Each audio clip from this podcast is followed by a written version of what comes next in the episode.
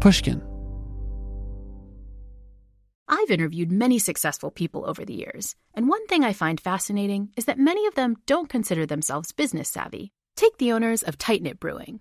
They turn to Chase for Business for everything from banking and payment acceptance to credit cards, and do all of it in one place with the Chase mobile app. And that's helped these brew-loving friends turn a passion into a business. Learn more at chase for business dot com. Make more of what's yours. Chase mobile app is available for select mobile devices.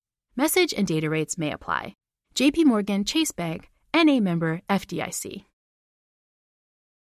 The most innovative companies are going further with T-Mobile for Business. The P G A of America is helping lower scores and elevate fan experiences with A I coaching tools and five G connected cameras. triple A is getting more drivers back on the road fast with location telematics. And the Las Vegas Grand Prix is powering race day operations with five G connectivity, giving fans an experience at the speed they deserve. This is accelerating innovation with T-Mobile for Business. Take your business further at T Mobile dot com slash now. Experts claim there is nothing tougher than a diamond. But at Diamonds Direct, we beg to differ. Have you ever met a mother? Strong, radiant, timeless. This Mother's Day, give her the gift that meets her match. With diamond jewelry starting at two hundred dollars, plus Diamonds Direct's exceptional quality and unbeatable everyday price, you're sure to give her a gift that wows this generation and the next to come. Experience the thrill of jewelry shopping done right at Diamonds Direct. Diamonds Direct. Your love, our passion.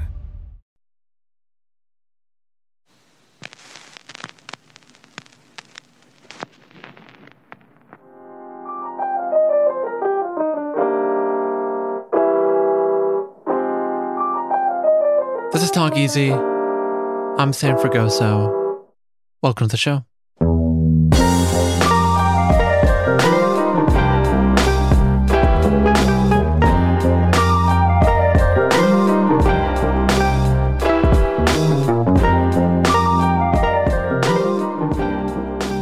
Today, I'm joined by actor and musician Alana Haim. Alana is one third of the pop rock band Haim, created by her and her two older sisters, Danielle and Este Haim. Since creating the group in two thousand seven, they've released three records to public and critical acclaim, including Days Are Gone, Something to Tell You, and Women in Music Part three. They've also toured throughout the U S and abroad, and were recently nominated at the Grammys for Best Rock Performance for The Steps and Album of the Year, making them the first all-female band to be up for that award. Each of the three sisters and their parents appear in the new film Licorice Pizza, directed by Paul Thomas Anderson. In it, Alana plays Alana Kane, a rudderless twenty-five-year-old living with her parents, working as a photo assistant in the San Fernando Valley, circa nineteen seventy-three. It's on the job at a high school photo picture day that we meet Alana. There, she meets Gary Valentine, played by Cooper Hoffman, son of the late great actor Philip Seymour Hoffman, who was a recurring figure in Anderson's filmography. But here, back in this scene, Cooper plays Gary, this precocious fifteen-year-old who, after a protracted conversation with Alana, waiting in line for his class photo, invites on a date. She rebuffs his advances, but then, later, says yes to dinner. After sharing a meal, they walk and talk. Here's a little bit from that scene from Licorice Pizza, now out in theaters. If I asked for your phone number, would you give it to me? Why should I give you my phone number? So I can call you? I don't know, Gary. Why not? How are you going to remember it? It's only seven numbers.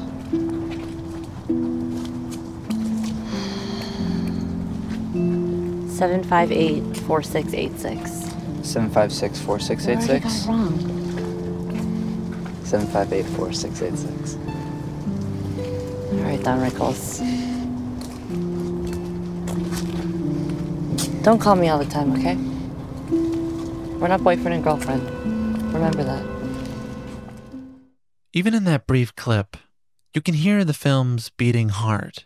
As writer Lauren Wilford describes, Licorice Pizza is a warm tribute to a kind of relationship we stuff in the back of a mental drawer.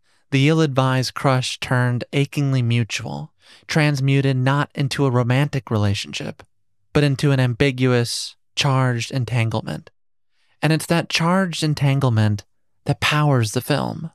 And most of its voltage comes from Alana's dynamic performance, her first, by the way, in a feature film.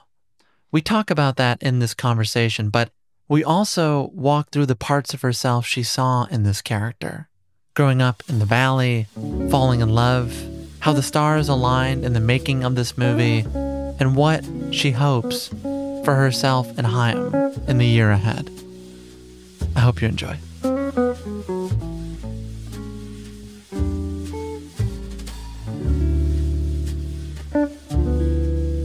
I didn't eat breakfast. Okay, and great. Now I'm realizing that I didn't eat breakfast. I had coffee. Coffee for breakfast. Okay. You had a cookie. It's fine. And I had a cookie. You're going to be great. Okay, we're definitely not going to put this in there. um, Alana Haim. Hi. How are you doing?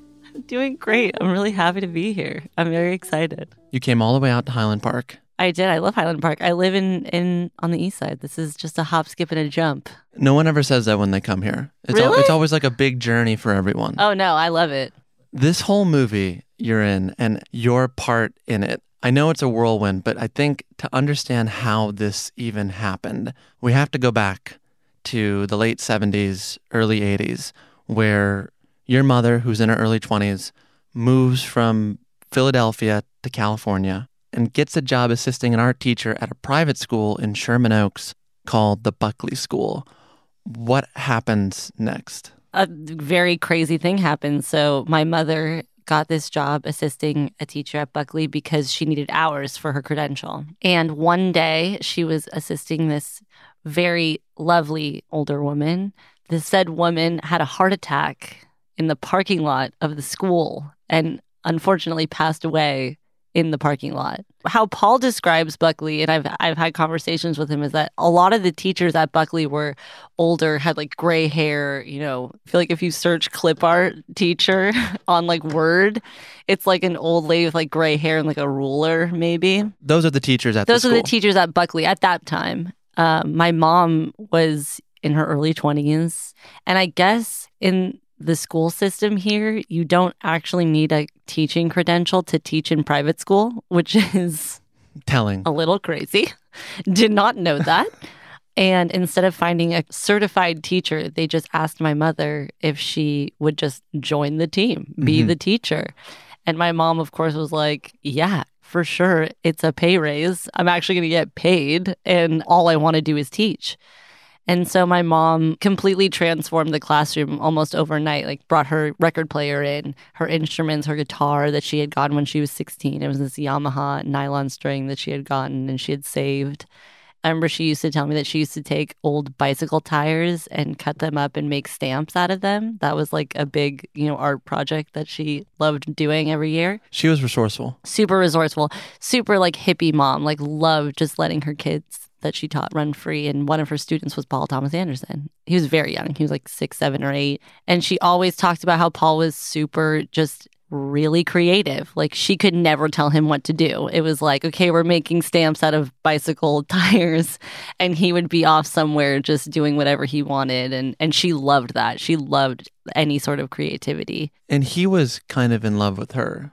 I mean, he says that. I don't know if he's actually in love with my mom. I mean, I think the thing is that my mom was so completely different to all the teachers that were at Buckley. She looked like me. And in comparison to the clip art version of a teacher, my mom probably looked like an angel to a young Paul Thomas Anderson. But she was Miss Rose. She wasn't Miss Haim. She hadn't even met my dad yet, which is like, come on, for a, a name for an art teacher, Miss Rose. It's like Miss Honey. Yeah. It's Lily Matilda. So when you grew up and you all would be watching his early movies, wouldn't she be commenting on them? Like, totally. I mean, we would watch like the T B S version of Boogie Nights, which is like the really? highly edited version. Like, I, I think, think it's like ten like minutes long. long yeah. yeah. It's like ten minutes long.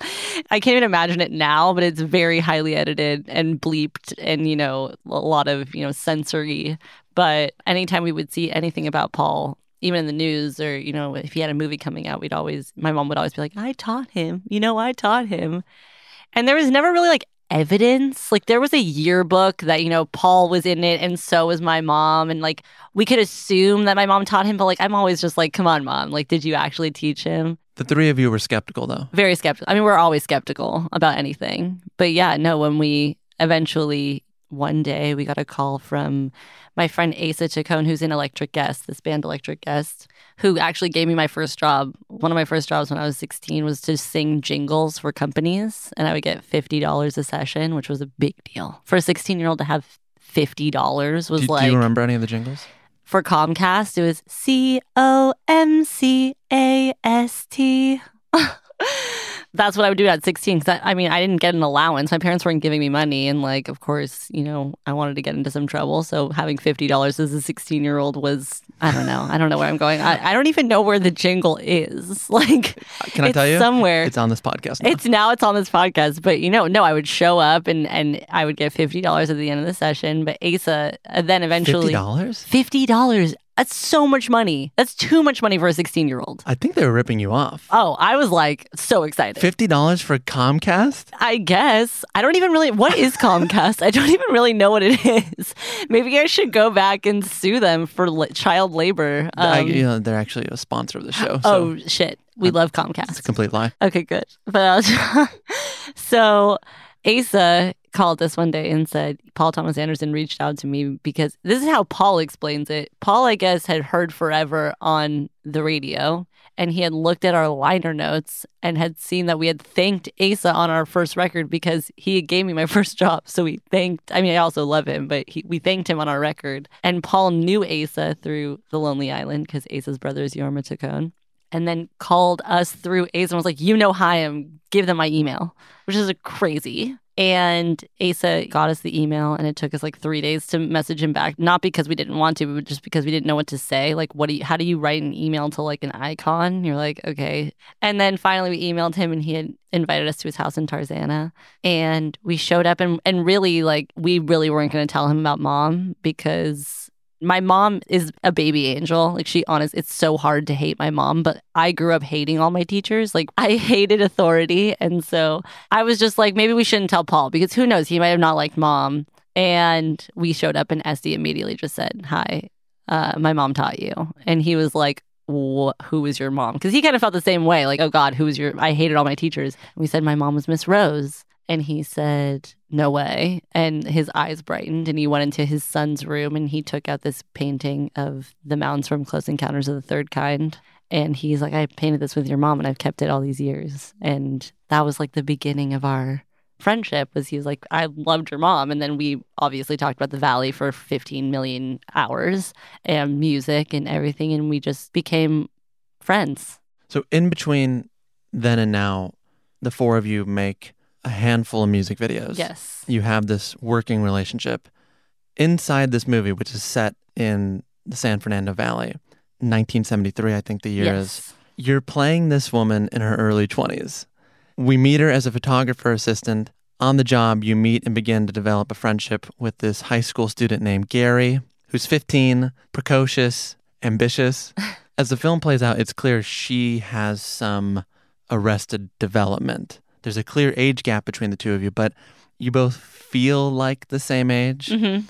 And I wanted to start inside the movie with this because you've had a long-standing theory, as I understand it, that you think whoever we are in seventh grade uh, yes, is who we're going to be forever. one hundred percent. Where do those two dovetail for you between that theory and this movie? I do believe that because I do feel like I have the same confidence as I did when I was in seventh grade. And when I say I have the confidence in seventh grade, it means that I have zero confidence. It means that I'm like literally the girl at the party, like everyone's playing Spin the Bottle and no one wants to make out with me kind of energy. I just think it was such a formative year of my life. I mean, Bat Mitzvah season, if we're talking about Jewish vocabulary, Bat Mitzvah season was a very life-changing scene for me. But Alana Kane, it's interesting because when you meet her, I mean, she has a job. She seems like she kind of knows what she's doing. And then you scratch the surface like just a little bit. And it's like, no, she lives with her parents still. And she has no idea what she's doing. And she's very confused about life. And she meets Gary, who on the surface is a teenager who doesn't seem like he has anything going on for his life. And then actually he has a job that's way better than Alana's. He takes care of his brother while his mom is off doing P R for the Hacienda in Las Vegas. And he's kind of actually the more mature one, which is so interesting to me because, I mean, I'm the baby of the family. So I have two sisters that basically have taken care of me my whole life. Even though I, I'm almost thirty, I still feel, again, like I'm in seventh grade. And I never, and I never will change. When you decided to say yes to this, how much of yourself did you see in this character? I saw a lot of myself in the fact that she is kind of thrown into these crazy jobs and the way that she really does adapt quickly. I think you see it mostly when she's with Joel Wax. I think at that point with Alana Kane, she really needs to get her life together. I mean, she's just driven a U-Haul backwards down, you know, the hills of Tarzana, almost, you know, just escaping life, you know, by an inch. And she realizes, okay, it's time. Like, I need, I need to get my life together. And you see her getting introduced as just like a junior person. And then very quickly she becomes Joel Wax's right-hand girl that, you know, he trusts her and cares for her and, and wants her to succeed.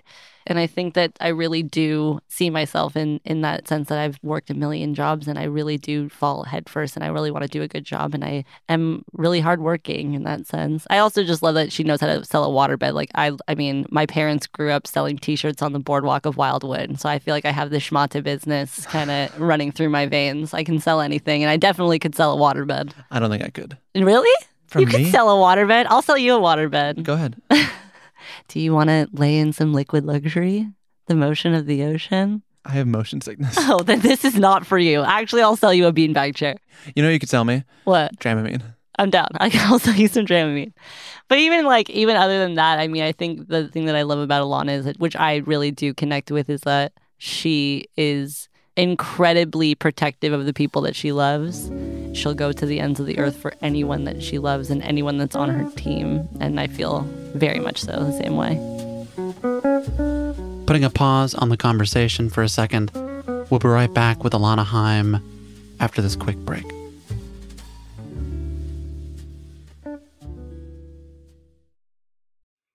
I've interviewed many successful people over the years, and one thing I find fascinating is many of them don't consider themselves business savvy.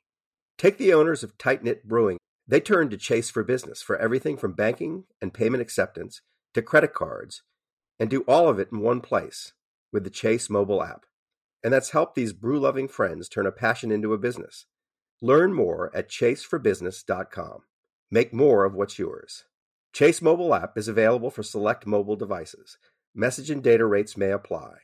J P Morgan Chase Bank, N A, member F D I C. The most innovative companies are going further with T-Mobile for Business. The P G A of America is helping lower scores and elevate fan experiences with A I coaching tools and five G connected cameras. triple A is getting more drivers back on the road fast with location telematics. And the Las Vegas Grand Prix is powering race day operations with five G connectivity, giving fans an experience at the speed they deserve. This is accelerating innovation with T-Mobile for Business. Take your business further at T Mobile dot com slash now.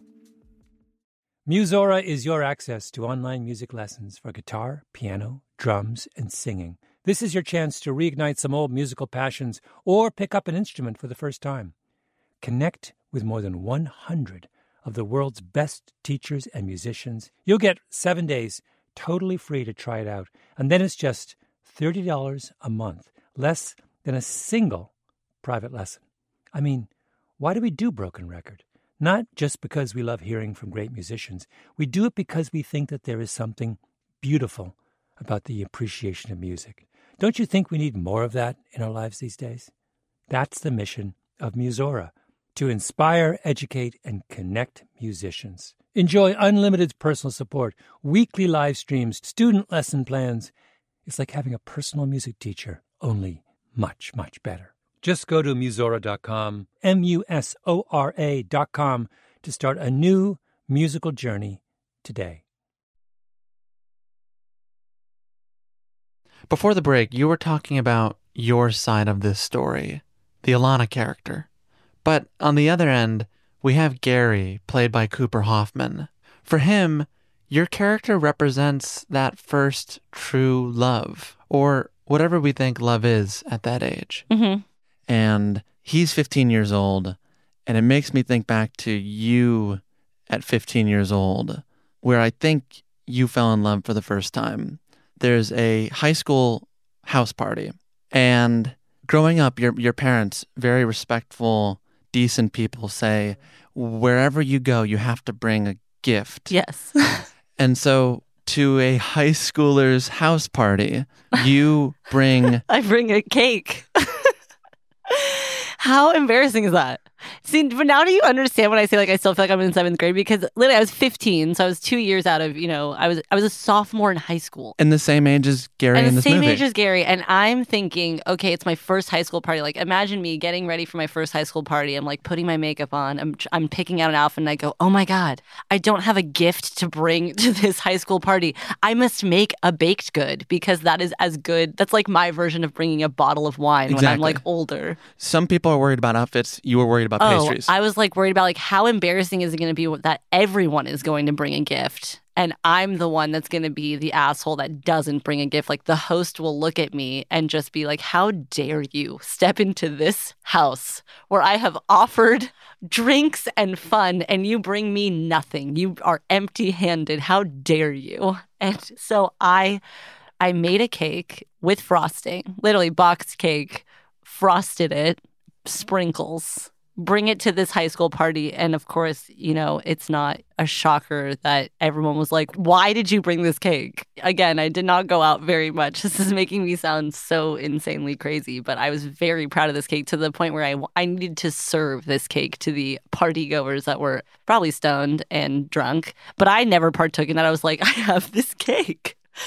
So oblivious to everything going on around me. Uh, and I served a piece of the cake to my first boyfriend.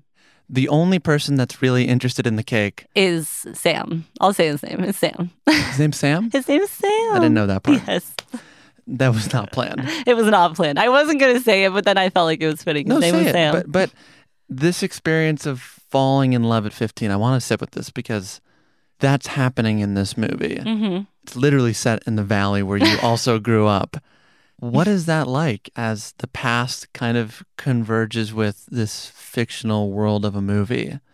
I mean, I think the thing that is so crazy is like watching the movie as a whole now, because while you're making, we were shooting on film, there's, you know, there was not a lot of instances where I could see what we had done, you know, played back to me. It's very hard to do that. Or at least that's what Paul told me, and I never asked. It seems very hard to play back a, something film, you know, and...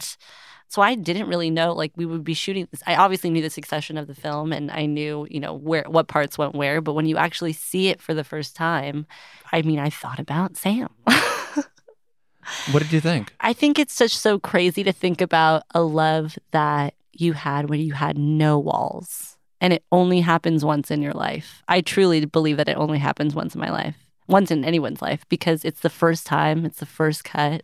The first cut is the deepest, obviously. The song was right.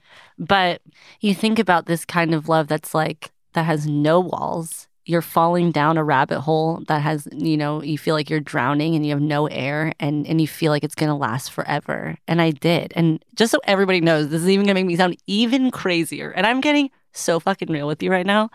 That relationship lasted three months. Three months. That was it. It wasn't even like I said I love you, because we never even said I love you to each other. But it was the first time I had ever looked at someone and said, I like you. And then they said back, I like you too. And it was the craziest feeling. It felt like fireworks going off in your body. You're like, I had only said I like you to a handful of people before that. And there was never a, oh, I like you too. It was, oh, mm, it, uh, well, uh, okay, interesting. Uh, yeah, I'm going to go to the bathroom really quick. Like, it was very much like that. And so even having that happen for the first time, I mean, it's crazy. It's a crazy feeling. And I mean, at least for me, you can only go through it once and it never happens again. You don't know. I don't know. I don't know. I mean, I haven't. I haven't since. And also, this is embarrassing. Like, me and Sam are actually friends. We're actually very close friends now. He's going to be very embarrassed if he ever listens to this, but I, I love him. I think he's great, and he's he's a great friend now. But when I think about that time in my life when I was so young and and, and had no walls, it was it was a very cherished time. I, I do think the joy of the movie is that it does capture that boundless feeling mm-hmm. where two people don't know any better, except your character kind of does know because she's older. Yeah. Gary at fifteen, like you at fifteen, they're just winging it. Well, I think the thing that's uh, that's really important with the Gary and Alana relationship is it's not really a lot about this crazy love connection. I think it's more about, like, the universe. This is how I look at it. I mean, even talking about how I met Paul, the crazy story that I just talked about. I mean, I have a crazier story meeting Cooper, which I will divulge right now. Meeting Cooper was insane because me and my siblings were doing music videos for our second album, and we had to do a music video for Little of Your Love. And of course, in true Haim fashion, we had no time. We had, like, put it off on the back burner, and also we had asked Paul, and he was like, I'm in I'm in editing for Phantom Thread. Like, please, I need to just do my thing. And finally, it got to the point where we hadn't, I mean, we we were freaking out, and, and we had tried to shoot a music video, and it didn't work out. And finally, we just texted Paul with our tail between our legs, being like, please, like, begging him, like, please, can you just do this music video? Like, we're, we're lost. And he was like, okay, fine. Like, come to the editing house, and we'll figure it out. And so we, we went to the Phantom Thread editing house, which was in the Valley, of course. I walked in the door, and there was Paul and his editor, Andy, and this very large chair and a young man sitting in the chair. And it was Cooper, but I didn't know that yet. I was just like, who's this kid? And Paul had gotten, you know, he had to go do something, but he had Cooper with him, but Cooper was hungry. And Paul said, you know, can you just handle Cooper? Can you just get him something to eat? I was like, sure. And it was me, Esty, and Danielle were like, what do, like, I think he was thirteen or fourteen at the time. We're like, what do thirteen or fourteen-year-olds like? What do they like to eat? Like, we were, like, down the street from the original Kitsuya in the Valley. And we were like, should we just take him to get some sushi?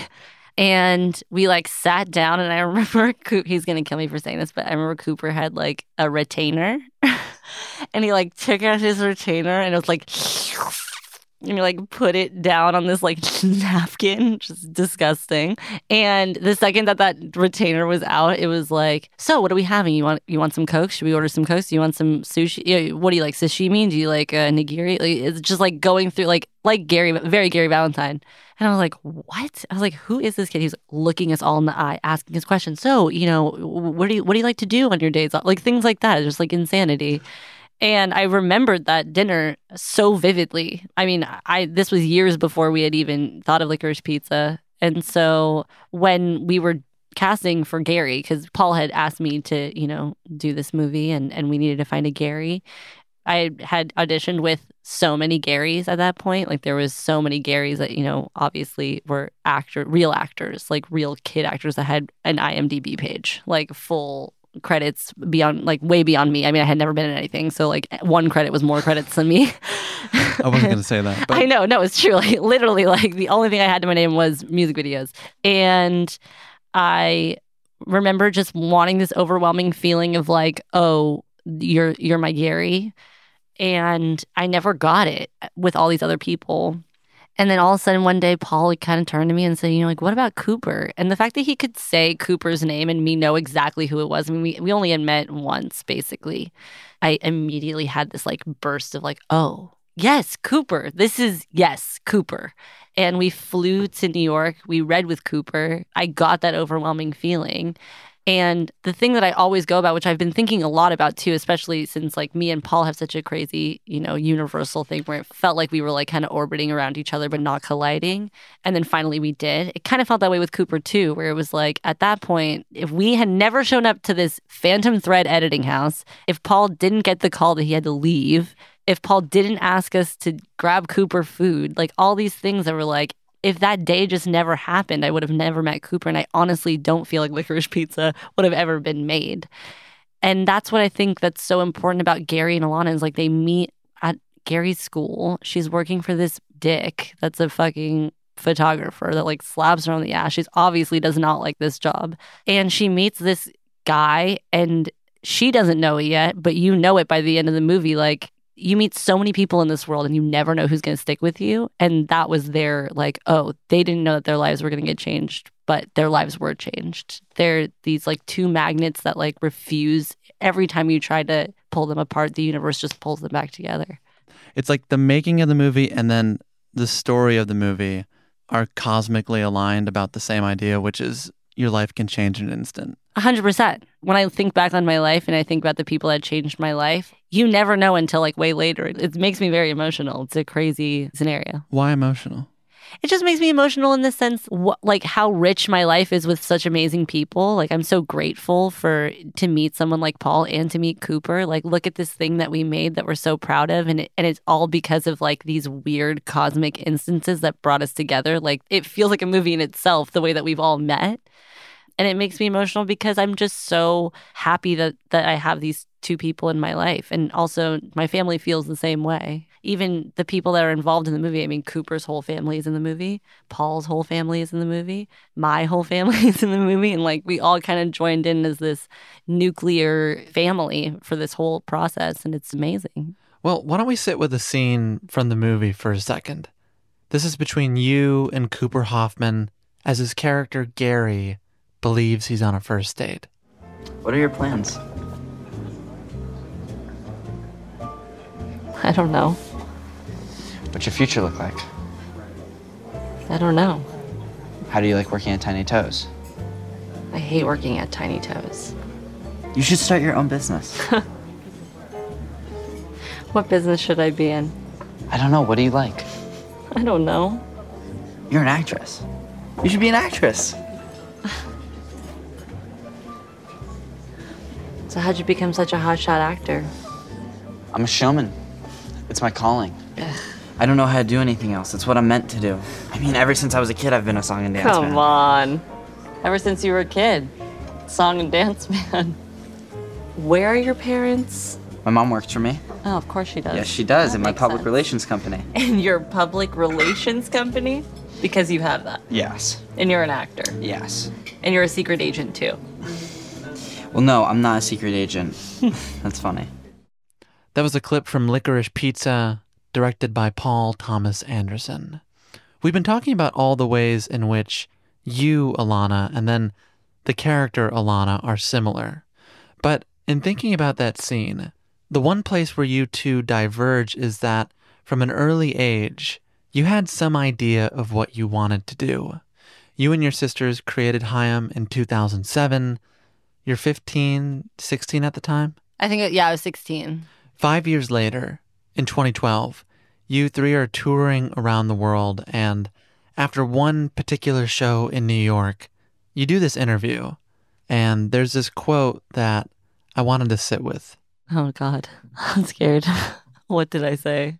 The fact that huge bands like this invited us to perform with them is the biggest compliment we could get.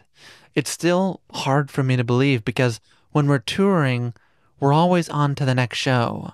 But sometimes I stop to think about it for a moment and say to myself, God forbid kids my age are still in college thinking about what they want to do in life. While I'm twenty-one, I'm playing with Florence the Machine and Mumford and Sons. I said that? I mean, it's true. I mean, I'm not going to lie to you. When Haim started, it, it wasn't like a very easy, like, oh, you know, we started this band and it was a montage plays of like all the cities and crowds. And, you know, it's like a, it's not an Almost Famous like, that's like the montage. Oh, I haven't actually seen the Queen movie, but it, I'll take your word for it. But yeah, no, it definitely wasn't like that. I mean, there was like a point where my parents sat me down and it was right before I was about to graduate high school. They were like, what are you doing? Danielle was already off playing with bands. Este was in college. Este was at U C L A. I didn't get good enough grades to go to college, and I really just shit the bed on that one. Unfortunately, I wish I, I, you know, I wish I was smarter in high school and really paid attention, but I just couldn't. And they asked, like, "What are you gonna do?" And I was like, "I want to be in Haim." The shocked face that they had of like, they really wanted me to know, like, just so you know, like, yeah, you want to be in Haim? Haim might not happen. And it's just like that weird thing when you're like younger and you have this like blind optimism, like, I want to be in Haim. And you're like, uh, my parents were like, yeah, n- no, open your eyes a little bit. And so I actually at that point really didn't know what I was going to do graduating high school. And I think after that, you know, I went to Valley College, of course, and I worked at Crossroads Trading Company. I was also a nanny.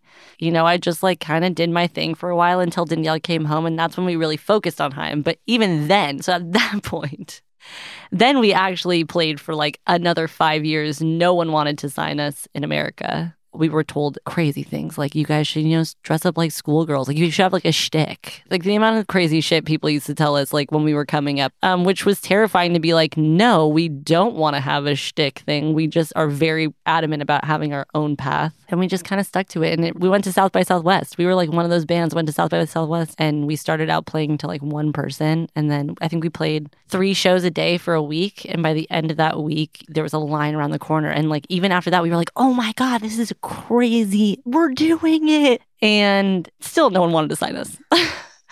Still, like, we had heard that our song was being played on the radio in the U K. And then we were like, well, why don't we just go to the U K? And so we basically moved to the U K for a couple of years and just toured the U K and Europe nine times and then put out a record. Do you remember the moment when your parents said to you, I think this is going to work?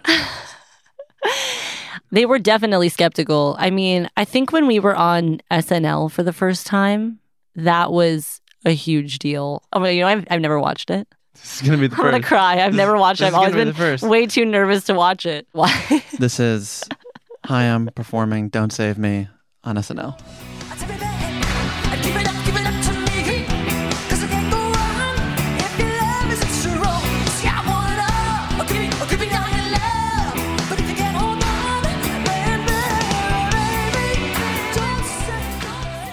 That's so funny. I've never seen that before. I've always been too nervous. And you know what? I was probably right. Even though you say you were nervous, you looked a little nervous there, but I've seen you perform before. You know how you were talking about anytime you go to a party, you have the confidence of a seventh grader? Yes. When you're performing, does that change? Oh, yeah. I mean, not on live television, obviously, is what we just heard. Live television is different. Um, but no, like, I mean, playing live is my favorite part of being in a band. When there's not a camera on me, it's the most free that I've ever been in my life. That's like where I'm most confident. But I think it just has to do with like the reaction that you get from like a crowd. It's very new. Like playing to big crowds is newer. Do you know it in the moment when you're performing? Can you feel like a different version of yourself? A hundred percent. And it's like an addicting feeling being on stage. And I feel like any person that you talk to, I mean, at least for me, maybe people don't like touring, but for the people that do like touring, it is like an addicting feeling being on stage because you get such a rush and there's so much energy to the point where like when I step off stage, like I'm drenched in sweat and I also like have zero energy. I don't know how the rock stars of the eighties were throwing T Vs. I mean, it's probably drugs, but I don't know how after a show for me, I'm like, I have maybe ten steps in me before I need to just be in a bed and passed out because the anticipation of being on stage even like is crazy. It's the hardest part. Funny enough, five minutes before a show, I always go through the same ritual of like, I have the most anxiety. And it's like the time where like I talk myself out of everything where I'm like, why do I do this to myself? Like, this is so terrible. Like, what's the I'm ritual? So nervous. Just telling myself the, the worst things. Just being like, you're terrible. This sucks. I'm so scared. Why? How do I do this? Like, how am I going to step on stage? How am I going to do this? And then the second that I step on stage, it's like The Lion, the Witch, and the Wardrobe. You're stepping through the wardrobe and you're a completely different person. So some part of the art helps you transcend past your own limitations. Yeah, totally. Like, it's weird stepping on stage and having this weird wave of calm when five minutes before you're like having a full-blown panic attack. But didn't you have a similar experience on your first day of shooting Licorice Pizza? Oh my gosh. That was the craziest day. I mean, our first day of filming was with John Peters, played by Bradley Cooper. The first time I saw Bradley Cooper was the first time I heard action. And we like showed up to set. It was me and Coop, his like band of guys that were his friends. And it felt like there was pure chaos. It kind of felt like I like turned my head and I turned back and it, everyone was gone. All our group of kids looked around like, what's going on? And then all of a sudden you just hear action. And Bradley Cooper's walking out in his costume and you're just like, oh shit. And then we were off to the races and it was like you either sink or you swim. And the first take, I just saw the water. I just was fully drowning, you know. Luckily with movies that I love is you can do as many takes as, you know, the director wants, which is great. I mean, with music, if you fuck up, you got to keep going and, you you know, you got to wait for the next show. In a recent interview, you said, I had to drive a U-Haul backwards down a long street. You, Alana, probably wouldn't normally be able to do that. No, we got through day one and I was like, okay. And now it's my turn and I'm sitting in this seventies U-Haul. Cooper is in the middle. Bradley Cooper is on the far right. And we have a film camera strapped to my side of the door. We have really heavy, big lights strapped to the front of the truck. I hardly could see, but of course, I've got into this zone of I can do this. Because Paul, of course, gave me like a pep talk and was like, you can do this. If Paul thinks I can do this, I think I can do this. And we drove through, you know, the the hills of Tarzana, and it was so terrifying. The thing is, is like you go through it once and you're like, oh, I made it. And then it's like, all right, let's turn it around. Let's do it again. And like I did it all night. And it, but by the time, you know, Cooper talks about it all the time. We're like, in the beginning, I was like shaking. And then by the end of it, I had like a walkie-talkie. And I was like, mm, Gabby, we're in first. We're ready to go. Break is off. Here we go. And I'm waiting for action. Fully just went for it. I was very comfortable by the end of it. You made it to the other side of this movie. I did. And it was scary and daunting. And, and also, I know the first experience you didn't have your sisters for most of it. Yeah. How do you feel on the other side of something like this? You know, for the first time, I feel older, which is a weird feeling. I mean, I've been the baby of my family for a very long time. And when I'm whenever I'm with my sisters, I'm the baby of the family. So I kind of feel like this scrappy younger sister. I mean, I'm affectionately called Baby Haim. That's my nickname. And throughout this process, I feel like I have this new dictionary of life experiences. It feels like an Inside Out when like a new land opens up in the girl's brain and there's a new set of emotions. And that's kind of how I feel after doing this movie. I still have the confidence of a seventh grader, but I have, I have a little bit more confidence about, you know, doing things on my own. And how does that feel? To go back to my point about seventh grade, so nice to know that like you can grow older, but you know, you still feel like you're thirteen. Young at heart. Young at heart. Next year, you go back to your day job of, I of do. touring. It's weird to talk about it like as it's like my day job, like as if it's like, oh, I'm back to the day job. Like, no, I'm like so excited. I love being in Haim. I love playing shows. I know I'm very lucky. I'm a very lucky girl. It's not lost on me. Believe me. Since many people haven't gone back to concerts yet. I know, knock on wood, please. I really need to go on tour. I miss it so much. This record, Women in Music Part three, you said, we made this record to be played live. That was our mission statement for the whole album. What song from there are you most excited to play? Selfishly, it's kind of basic because it's like one of the singles, but the last couple shows that we've done, we've played a couple shows and we opened the show with The Steps. And the energy of just hearing three snare hits, like, brah, brah, brah, it reminded me of why I love doing this. I remember looking at my sister, thinking about those, like, life moments where you're looking around and you're like, how the fuck did we get here? Hearing those three snare hits, it's so simple. And watching my middle sister play the drums, we were all kind of, like, looking at each other, asking each other, like, how the fuck did we fucking get here? Our life could have taken so many different turns. Danielle could have just kept going on and being a touring musician. Este could have gone on and done, you know, she was at U C L A. She could have done whatever the fuck she wanted. I was kind of confused. I didn't know what I was doing. I was a nanny. I was doing Comcast jingles. Who would have known? And and it really is not lost on me. I mean, we we say that sentence every show. We're like, damn, I can't believe it. It's unbelievable. This is The Steps by Haim off Women in Music, Part three. Every time I think that I've been taking the steps, you end up mad at me for making a mess. I can't understand what you don't understand me, baby. And every day I wake up and I make money for myself. And though we share back in the bed, I don't need your help. Do you understand?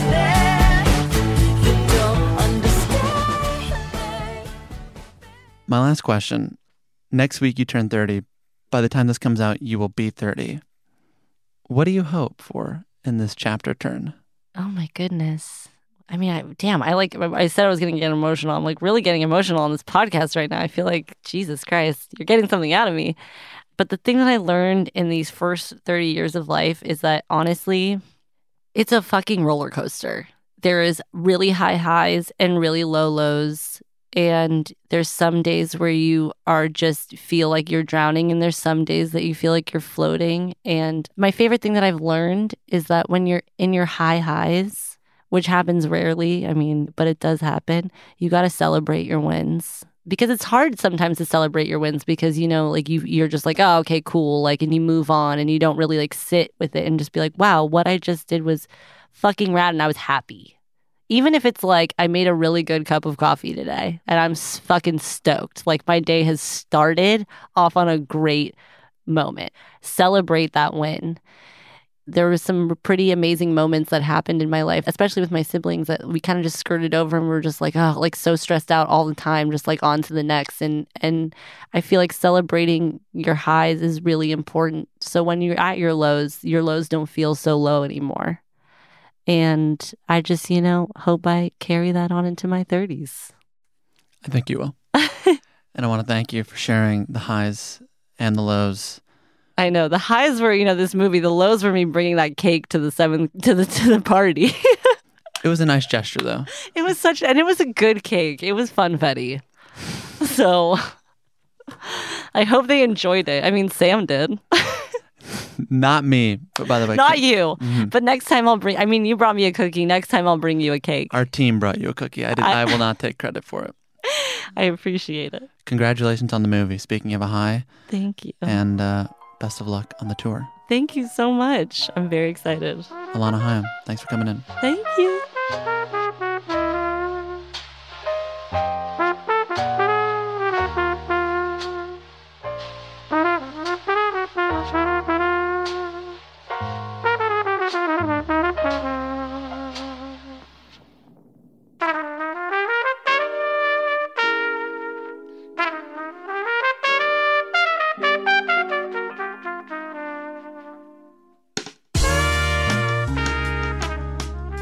That's our show. Special thanks to Tori Cobb, Narrative P R, Gillian Smith-Chang, Camille Goldman, and of course, Alana Haim. You can find screenings of Licorice Pizza and upcoming shows from Haim in our show notes at talk easy pod dot com. If you enjoyed today's conversation and want to hear more like it, I recommend our talks with Steven Soderbergh, Vicky Creeps, Janelle Monáe, Lord, Kevin Abstract, Philip Baker Hall, Laura Dern, Titus Burgess, and many, many more. To hear those and other Pushkin podcasts, listen on the iHeartRadio app, Apple Podcasts, Spotify, or wherever you do your podcasting. You can also follow us on Twitter, Facebook, Instagram at TalkEasyPod. If you want to drop us a line, feel free to email us at talk easy pod at gmail dot com. If you want to support the show by purchasing one of our mugs, they come in cream or navy, or our vinyl record with Fran Lebowitz, you can do so at talk easy pod dot com slash shop. That's talk easy pod dot com slash shop. If you're not looking to buy anything but want to support us in other ways, the best thing you can do is share the show with a friend. The second best thing you can do is rate this show on Spotify, Apple Podcasts, wherever you listen. Reviewing the show on these platforms is still the best way for new listeners to find Talk Easy. Speaking of, this show would not be possible without our incredible team. Talk Easy is produced by Caroline Reebok. Our executive producer is Janixa Bravo. Our associate producer is Caitlin Dryden. Today's talk was edited by Clarice Guevara and mixed by Andrew Bastola. Our engineer is Tim Moore, and we tape out of York Recording here in Los Angeles, California. Illustrations are by Krish Shenoy. Video and graphics by Ian Chang, Derek Gaberzak, Ian Jones, and Ethan Seneca. Special thanks to Patrice Lee, Kaylin Ung, Shiloh Fagan, Nikki Spina, and Callie Syringas. I'd also like to thank the team at Pushkin Industries, Justin Richmond, Heather Fain, Mia LaBelle, Maggie Taylor, Nicole Morano, Maya Koenig, Carly Migliori, Jason Gambrell, Jacob Weisberg, and Malcolm Gladwell. I'm Sam Fragoso. Whether you're returning to Talk Easy after our brief hiatus or joining us for the first time, thank you for being here. We'll be back next week with New York Times journalist Ezra Klein. Until then, stay safe and so long.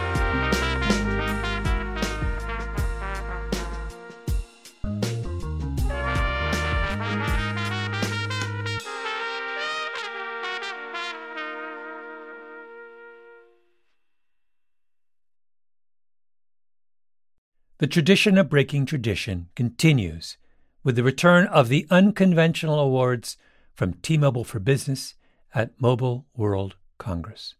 This is an event that celebrates innovators whose bold actions took their industries to new places. If that sounds like you and you're a T-Mobile for Business customer, enter today. If you win, you'll be publicly honored amongst some of the most influential leaders in industry, and me, I'll be there too. Enter now at T-Mobile.com slash unconventional awards. See you there. Whether you're a savvy spender maximizing your savings with cashback rewards, a thrifty rate watcher seeking the lowest interest, or a travel enthusiast looking for extraordinary perks, Kemba Financial Credit Union has a visa to complement your lifestyle and unique needs. Apply today at Kemba dot org to unlock a limited-time two percent cash back on purchases and pay zero percent interest on balance transfers for an entire year with a new visa from Kemba. You deserve a card that works for you. Restrictions apply. Offer ends June thirtieth, twenty twenty-four. Did you know some travel credit cards offer ten times points on your spending? Don't miss out on big rewards for your next trip.